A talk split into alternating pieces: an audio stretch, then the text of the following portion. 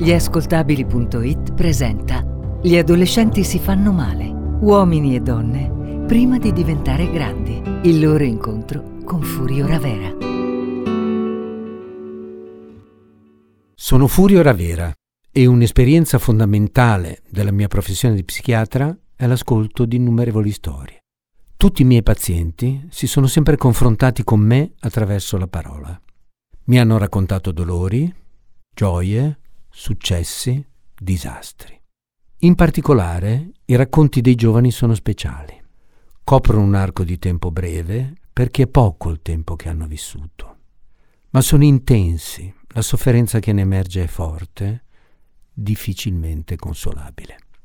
Per più di trent'anni ho osservato gli adolescenti farsi male, danneggiarsi nei modi più svariati, oscillando fra paura e rabbia, sentimenti che non conoscono o che non riescono a esprimere. Oggi vi racconto la storia di Paola.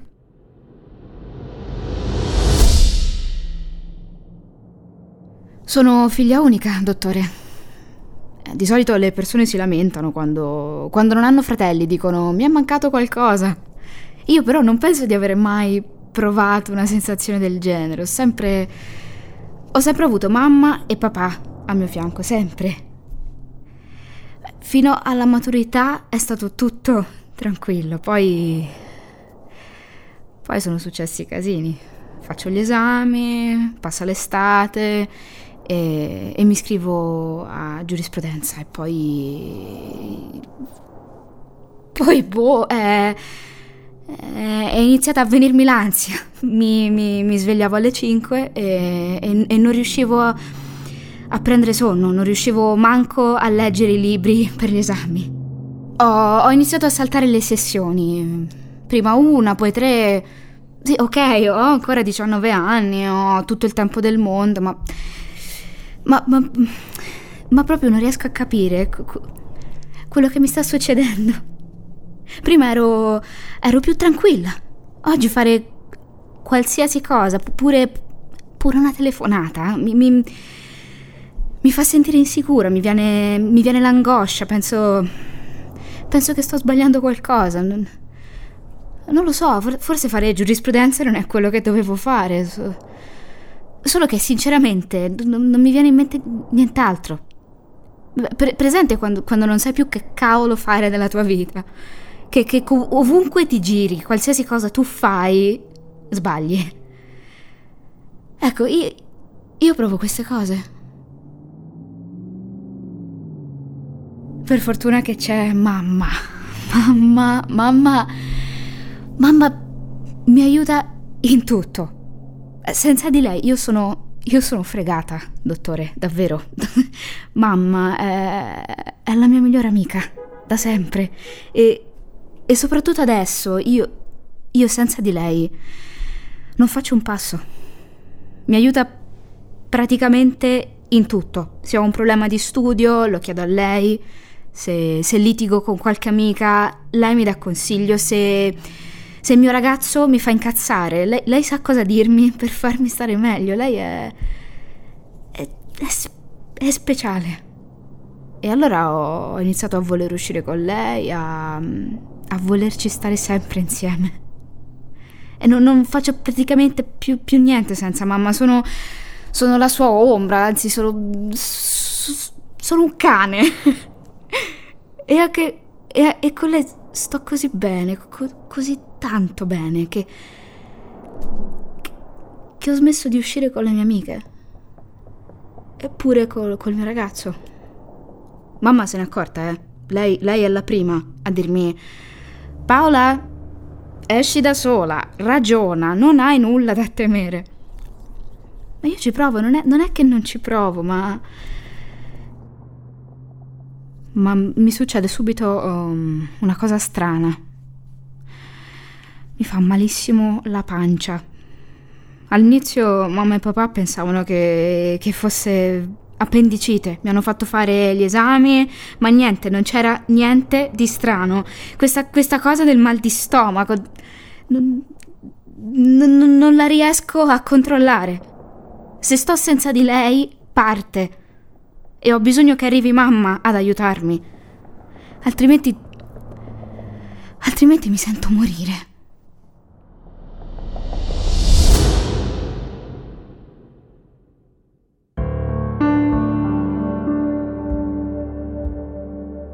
Quando Paola è venuta al primo colloquio con me e mi ha raccontato la sua storia, devo dire L'ho trovata una storia agghiacciante, mi sembrava un film dell'orrore perché eh, sembrava quei film catastrofici in cui eh, sono un po' tutti uguali all'inizio, no? si vedono delle gaie cittadine, delle persone che hanno delle loro attività, si vedono eh, luoghi di divertimento e intanto c'è una minaccia, no? un vulcano che potrebbe esplodere, un maremoto.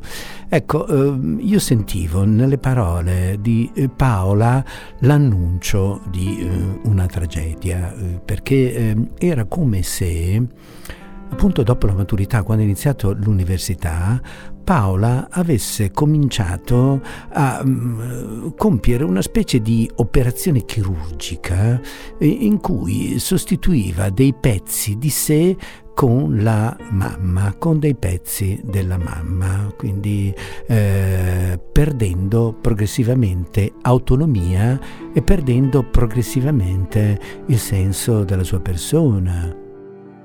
Ecco, eh, nel perdere queste parti di sé, nell'abdicare no, a queste parti, eh, Paola perdeva anche delle capacità.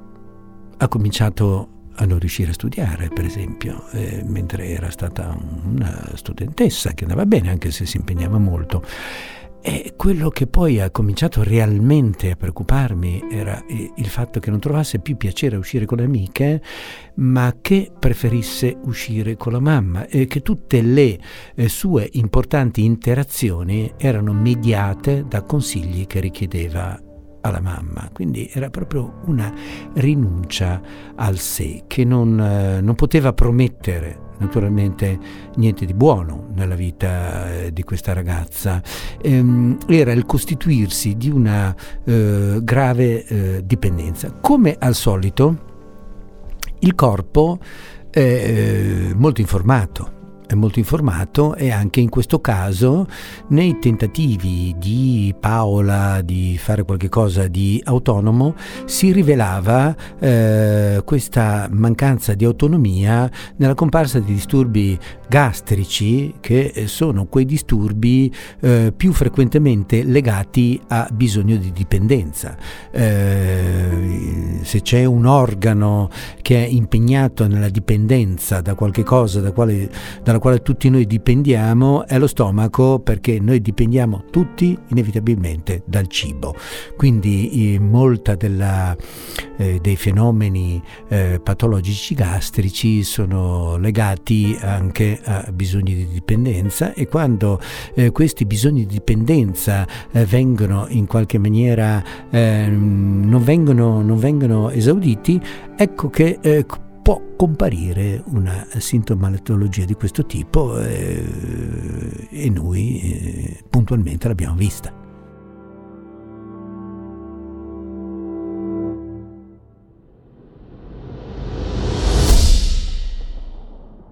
A casa, mamma, papà e io siamo, siamo sempre stati molto uniti.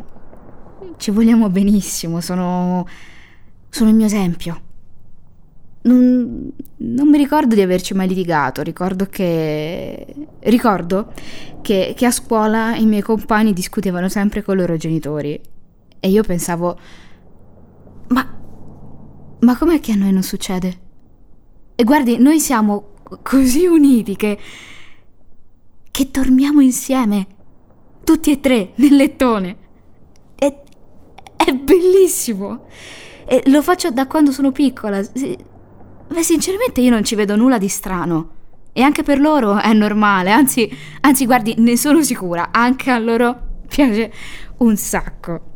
Ogni tanto lo, ogni tanto lo raccontavo alle mie compagne di liceo e loro mi guardavano come se fossi matta. E anzi, non parlavo mai con loro della doccia. Sì, mamma e papà dopo la doccia giravano sempre nudi per casa. E io pure. E questo non è mai stato un problema. Mi ricordo che Clelia diceva sempre di non avere mai visto suo papà o sua mamma nudi. E questa per me è una storia assurda. Voglio dire, come fai a non aver visti nudi, anche solo velocemente, eh, i tuoi genitori? Le, ma le ripeto, io non ci vedo nulla di strano. Secondo me è giusto che una famiglia passi del tempo insieme, pure dormendo. Bisogna essere uniti. Io, io senza di loro mi, mi sento come, come se mi mancasse qualcosa, una parte importante. Ogni tanto mi chiedo come sarà quando loro non ci saranno più, ma... Ma... Ma non ci voglio pensare, solo... Solo immaginarmelo mi fa... mi fa venire voglia di morire.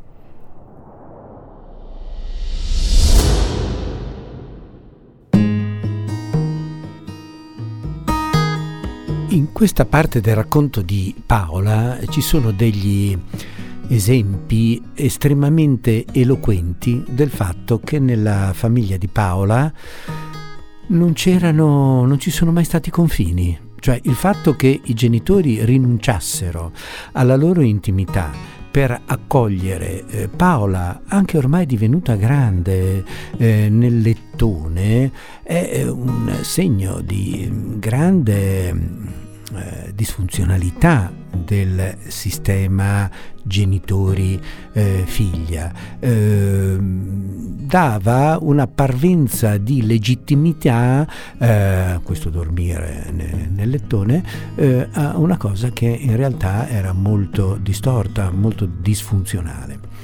A questo si aggiungeva poi un'altra cosa che non è naturalmente eccesso di eh, pudore, eh, ma è una mm, funzione fisiologica importante, la barriera del nudo ehm, fra genitori e figli la barriera del nudo dovrebbe essere rispettata eh, perché ehm, la nudità del padre e della madre, eh, la visione della nudità del padre e della madre, l'esibizione della eh, nudità della figlia ai genitori, eh, al padre, soprattutto in questo caso, eh, in qualche maniera è eh, anche questa una mh, distorsione eh, che si basa sull'annullamento eh, delle differenze. Sarebbe come dire che eh, siamo tutti uguali, ehm, non c'è la barriera edipica eh, che eh, spinge in qualche modo a coprirsi in presenza del padre o della madre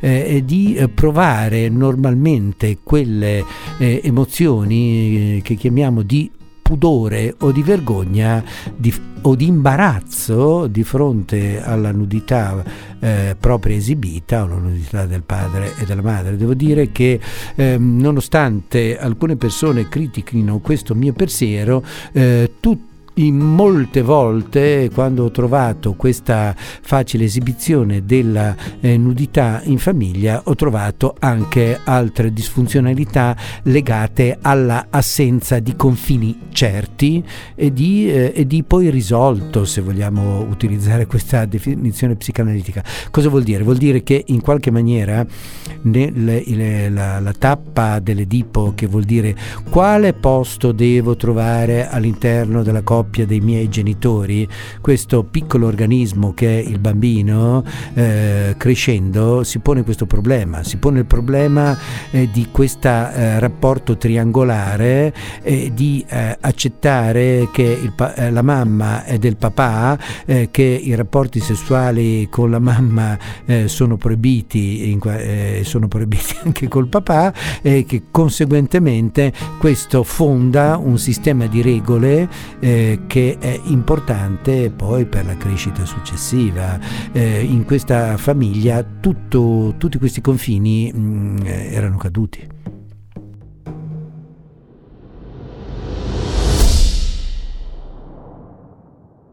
È da quando sono bambina che non mi fermo un attimo. Manco per un secondo, eh. Danza ritmica, corso di inglese, scuola di francese, equitazione, giornali della scuola, tedesco, spagnolo e poi tutte le lingue del mondo. Mamma e papà mi hanno sempre fatta impegnare in un sacco di attività. Mi dicevano che dovevo tenere la mente occupata, che le brave bambine devono avere sempre qualcosa da fare e, e, e a me di, di essere la loro brava bambina, dottore, non mi è mai dispiaciuto. Stare con mamma e papà era come... era come stare a teatro. Avere delle parti assegnate, io eh, la piccolina, loro i grandi che ti dicono cosa fare e, e che nel momento del bisogno ti vengono sempre ad aiutare. Sa cosa? Io, io non ho ricordi delle mie emozioni quando ero bambina. Attorno a me vedevo bambini piangere, soffrire, essere felici io invece in testa avevo soltanto un pensiero. Non deludere mamma e papà. Ma non, non so se all'epoca sapevo cosa, cosa significasse delusione, ma, ma di certo sapevo che ogni azione che facevo la facevo per come avrebbero voluto loro. Non, non, non avevo neanche paura di essere sgridata, no, avevo proprio, avevo proprio il terrore di di sorprenderli, di, di far pensare loro perché Paola si comporta così? Loro, loro volevano che stessi bene, che, che, che, che, fossi serena. E io mi convincevo di esserlo. Se per caso fossi stata male, non, non, non sarei stata una brava bambina. Quindi, quindi per me le due cose coincidevano, stare bene e comportarsi bene. Era, eh, era questo l'ordine che, che sentivo di aver ricevuto e, e per un lungo periodo mi, mi è anche riuscito. Ma... Ma... Do, do, dottore, dopo la... Dopo la maturità qualcosa si è incrinato. Finiti gli esami, prima, prima di iscrivermi a giurisprudenza, co- con il mio ragazzo e degli amici ho... ho fumato uno spinello. La, prima volta non succede nulla, mi creda, cioè eh, ti viene un suono della Madonna, ma, ma pace, amen. La seconda volta, poi la terza, beh, cambia tutto. Mi sento leggera, tipo ubriaca, felice. E allo stesso tempo però ho un'angoscia assurda. Mi immagino mamma e papà a casa che non sanno cosa sto facendo, che, che forse pensano che sto facendo cose normali, invece mi vengono in mente le loro facce e, e ovviamente non mi godo più gli spinelli, figuriamoci. I giorni successivi sono stati tremendi, mi sentivo come se come se avessi ammazzato qualcuno. Ansia continua, lo, lo stomaco in subbuglio, mal di testa. Allora vado da mamma e le dico tutto. Degli spinelli intendo, le, le ho detto che mi sentivo in colpa. È successa una tragedia. Mamma mi dice tipo... Promettimi che non lo farai più. Lei e papà mi hanno fatto raccontare tutto. Nei minimi dettagli tutto. Mi facevano pena, dottore, perché... Perché alla fine mi hanno detto... Non ti preoccupare, lo fanno, lo fanno tutti, prima o poi.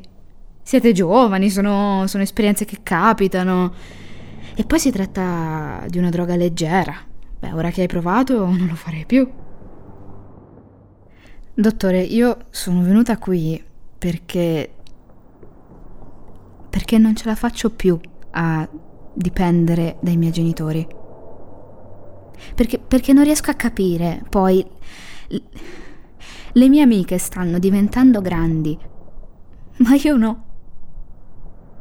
Ma, ma, ma sa cosa? Che, che restare piccola per sempre non mi dispiace, non, non mi dispiace per nulla, so perché so che in un certo senso sono sempre protetta, c'è sempre qualcuno che mi può difendere. Poi però vedo le persone che, che vanno avanti, che, che la gente non dorme nel letto coi suoi genitori, che ognuno vive le sue esperienze. Vanno avanti e io invece resto indietro, come, come, come se fossi sempre una bambina dell'asilo, di, di, di quelle con le treccine. Io davvero a volte, cre- a volte credo di non farcela. Dottore, ma perché è così difficile diventare grandi?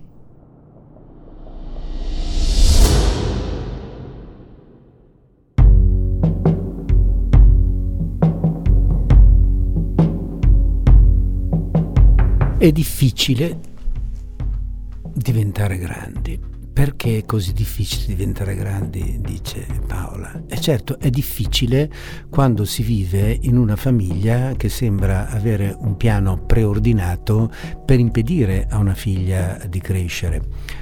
Torniamo nel lettone.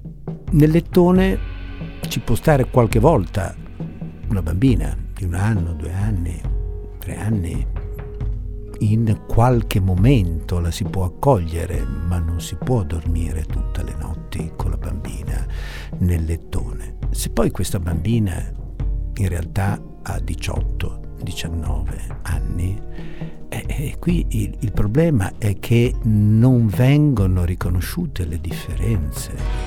Ripeto, eh, è come dire tu hai 19 anni ma io ti considero la mia piccolina se quando una bambina a un anno eh, ti vede nudo non succede niente eh, perché non ha l'idea ancora del nudo, eh, a 4-5 anni una bambina comincia già a avere un'idea molto chiara della nudità dei genitori. Eh, a 9, 10, 11, 12 anni, quando cominciano a comparire i quesiti della pubertà, eh, esplode la sessualità per questa eh, grande increzione di ormoni che arriva praticamente di colpo, eh, non, quel momento non si può essere considerati ancora bambini e agire come eh, avere a che fare con una brava bambina. Eh, quindi tutti questi processi che come racconta Paola sono altamente disfunzionali, poi si associano anche al fatto che eh, quella frase terribile, una brava bambina deve sempre fare qualcosa, come dire, guarda che tu non devi pensare, tu devi fare, sei sottoposta ad addestramento, no? Quindi danza, tennis, nuoto eh, così via, ginnastica ritmica, eh, tutto per l'addestramento della brava bambina. È chiaro che quando poi Paola si trova a fare una roba che sa non essere prevista nel eh, libretto di istruzione dei genitori eh, della brava bambina, viene colta da una terribile angoscia perché eh, anche se insomma non, non è lodevole mai il fatto di fumare le, eh, le canne, insomma, perché poi genera dei problemi. Eh, senz'altro mh, mm, posso dire che l'atto in sé era la prima volta che faceva una cosa sana questa ragazza qua, eh, sana nel senso di compiere qualche cosa che non era nel mansionario eh, dei genitori. Poi ha scelto una manovra disfunzionale, eh, ma tuttavia la manovra aveva, come dire, un'intenzione di, di fare fare qualche cosa che facevano i suoi compagni, non quello eh, previsto dai genitori.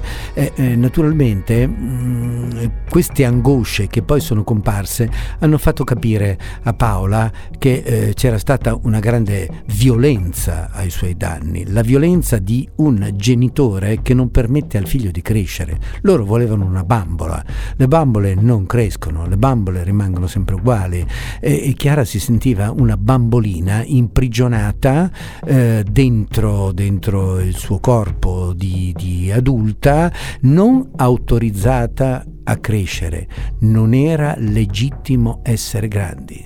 Sei una bambina, sei la nostra bambina. È vero che non lo farai più? Ecco, eh, la dolce, terribile minaccia.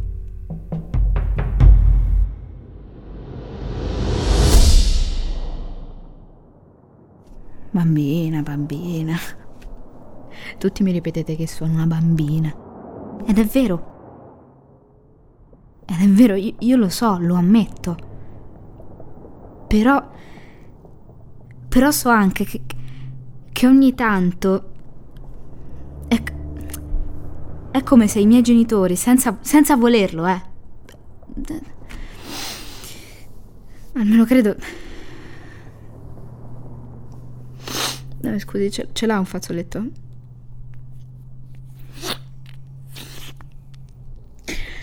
Dicevo, è, è come se...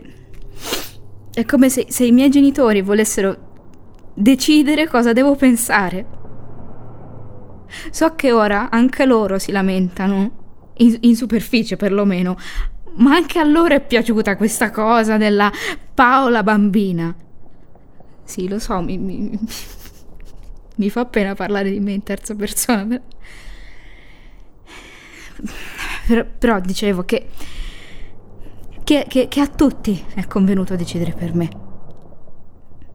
Io, io credo che certe colpe, che non so se siano colpe, eh, però, però certe colpe lo vedi quando, quando il danno già è stato fatto che è forte, che, che ti ha provata. Però, però io sono convinta che, che da qualche parte il modo di farcela c'è. No?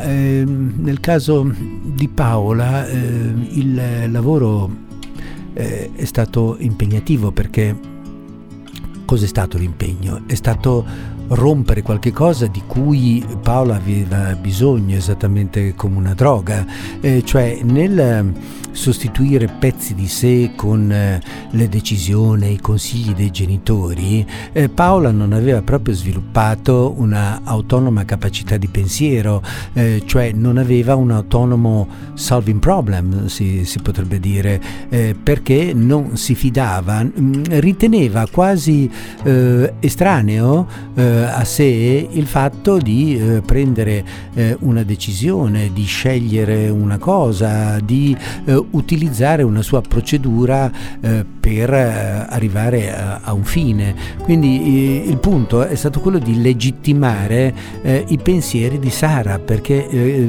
i pensieri, in quanto suo prodotto autonomo, eh, non erano legittimi, anzi mm, si potrebbe dire che non li riconosceva nemmeno, le sembravano una cosa che fatta contro i suoi genitori. Ecco, quindi una parte del lavoro è stato quello di legittimare i pensieri di Paola, cioè eh, dare a Paola l'autorità di eh, considerare eh, legittimi i suoi pensieri senza il, la firma dei genitori che non dovevano funzionare come notai che ti dicono quello che pensi è buono. Quindi di consentire a Paola di possedere la sua mente e sviluppare pensieri in autonomia. Questa era la storia di Paola, come quella di tanti altri ragazzi che soffrono. Vi aspetto al prossimo appuntamento con Gli adolescenti si fanno male, per conoscere i racconti di giovani che potrebbero essere i nostri amici, parenti, figli.